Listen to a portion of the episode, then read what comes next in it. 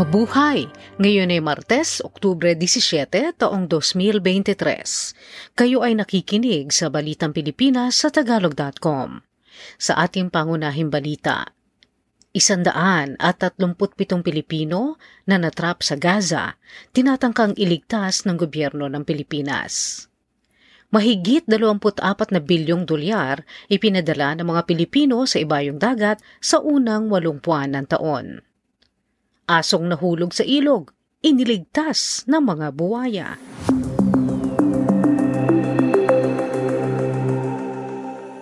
Ang pag-asa na mapabalik ng bansa ang may isandaan at 37 mga Pilipinong nasa Gaza Strip ay nakasalalay sa pagbubukas ng border crossing sa Egypt. Sinabi ng Department of Foreign Affairs o DFA na umaasa silang makakatawid sa Rafah crossing ang mga Pilipino bago gumanti ng atake ang Israel sa Hamas.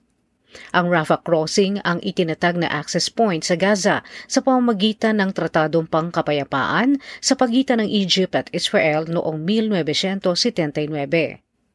Makaraan na madugong pag-atake ng Hamas sa Israel no Oktubre 7, isinara ng Israel ang dalawang border crossing nito sa Gaza dahilan upang mahadlangan ang pagpasok ng supply ng gasolina, elektrisidad at tubig sa Gaza.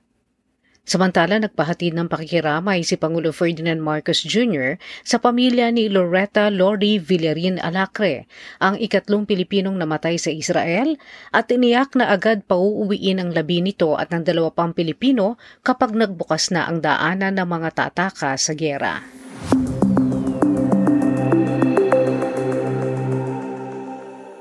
Tumaas ng 2.8% ang personal na padalang pera ng mga Pilipino sa ibayong dagat patungo sa Pilipinas.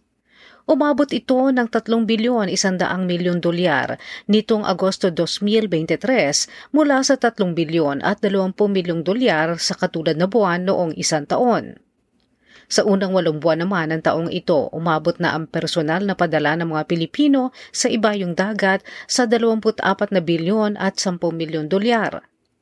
Ito ay kumakatawan sa 2.7 na porsyentong pagtaas mula sa 23 bilyon at 300 at 40 milyong dolyar sa kaparehong panahon noong isang taon.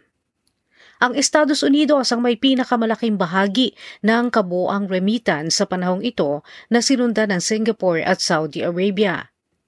Samantala, ang palitan ng dolyar sa piso noong Oktubre 16 ay 56 na piso at 78 sentimo.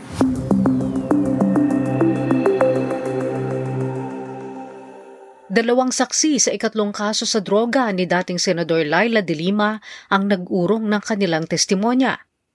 Sinabi ng dating pulis na si Rodolfo Magleo na kinalabit siya ng kanyang konsensya kaya't inurong niya ang nauna niyang testimonya na may kinalaman si Delima sa ilegal na bentahan ng droga kasama ang nasawing high-profile na bilanggong si JB Sebastian. Inurong din ng isa pang saksi na si Nonito Arile ang kanyang testimonya. Sinabi ni na Magleo at Arile na limang iba pang saksi ang mag-uurong na rin ng kanilang testimonya. Si Delima ay nakakulong simula pa noong 2017 dahil sa umano ay kinalaman nito sa iligal na bentahan ng droga sa loob ng New Bilibid Prisons. Naakwit na siya sa dalawa sa tatlong kaso ng droga, makaraang iurong din ni Rafael Ragos, dating Bureau of Corrections Officer in Charge, ang kanyang testimonya laban sa dating senadora. Matatandaang iniurong din ng self-confessed drug lord na si Kerwin Espinosa ang kanyang aligasyon na may drug deal sila ni Delima.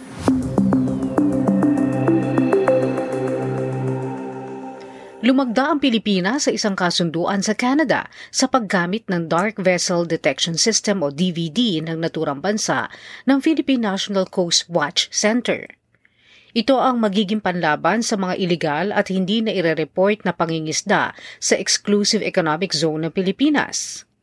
Ang kasunduan na nilagdaan sa likod ng isinagawang ika-anim na Joint Commission for Bilateral Cooperation sa Ottawa, Canada noong Oktubre 12 ay para rin maisulong ang kaalaman sa teritoryo sa karagatan habang kinakaharap ng mga Pilipino ang problema sa mga Chinese sa West Philippine Sea.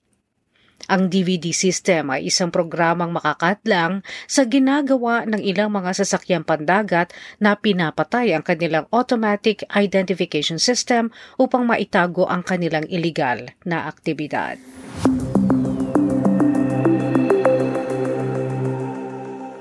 Sa kauna-unahang pagkakataon, pinayagan ng Pilipinas ang mga turistang makapasok sa mga lugar na kontrolado nito sa pinagtatalunang Spratly Islands sa West Philippine Sea.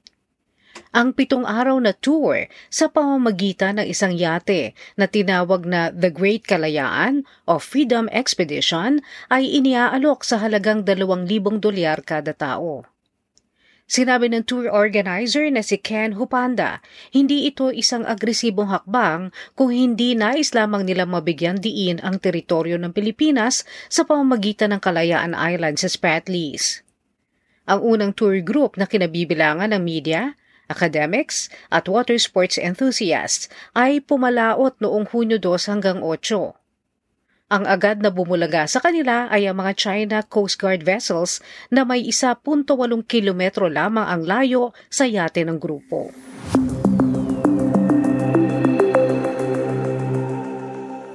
Itinanghal ang Pilipinas bilang Asia's Best Cruise Destination para sa taong ito ng World Cruise Awards na isinagawa sa Dubai, United Arab Emirates.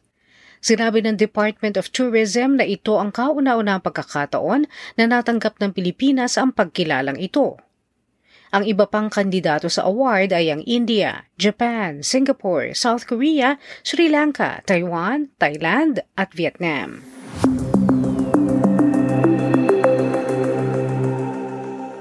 Sa trending na balita online, Isang welder at metal artist ng Lagawe, Ifugao ang nagpatunay na may pera sa basura.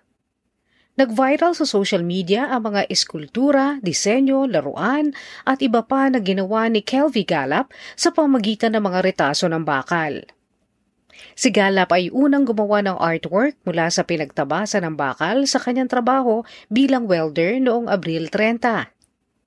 Isang budget-size motorcycle ang una niyang ginawa na nagustuhan ng netizens.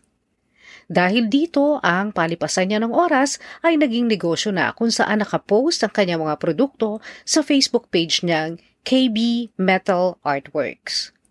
Ibinibenta niya ang kanyang metal na eskultura sa halagang 2,000 piso hanggang 50,000 piso.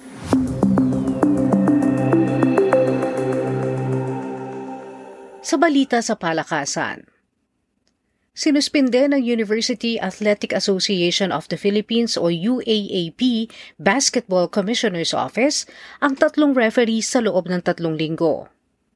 Ang tatlong referees na hindi pinangalanan ay mababa ang grado sa quantitative evaluation ng kanilang trabaho sa mga basketball games ng UAAP. Gayunman, kumakalat na sa social media ang sulat na naka-address sa UAAP Board of Managing Directors ang mga pangalan ng referees at ang mga larong kanilang pinamahalaan. Ito ay dahil sa kinwestiyon ng officiating sa Ateneo UE match noong Miyerkules sa Mall of Asia Arena sa Pasay City. Ito ay dahil sa ang Ateneo ay pinag-shoot ng 34 na beses sa free throw line samantalang ang UE ay 4 na beses lamang.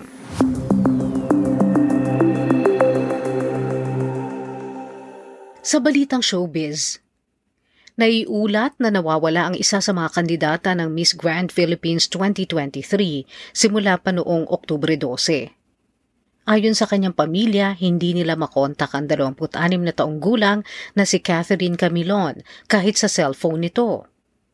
Si Camilon na isang model at public school teacher ay kumatawan sa Batangas sa national pageant na isinagawa noong Hulyo.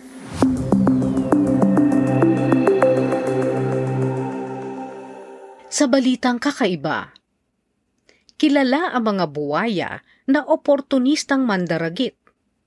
Pero kakaiba ang nangyari sa Savitri River sa India nang may isang asong nahulog dito. Ang aso ay hinabol ng mga ligaw na aso hanggang sa mahulog ito sa mababaw na tubig ng ilog ng Savitri. Biglang lumapit sa aso ang tatlong malalaking buwaya, subalit sa halip na kainin ito, itinulak nila ng kanilang nguso ang aso para makaahon sa tubig at makapunta sa lupa na malayo sa mga umaatake ritong aso. Ayon sa mga siyentista, ang ginawa ng mga buwaya ay pagpapakita na ang mga buwaya ay may pakiramdam din at naaawa sa hindi nila kalahi.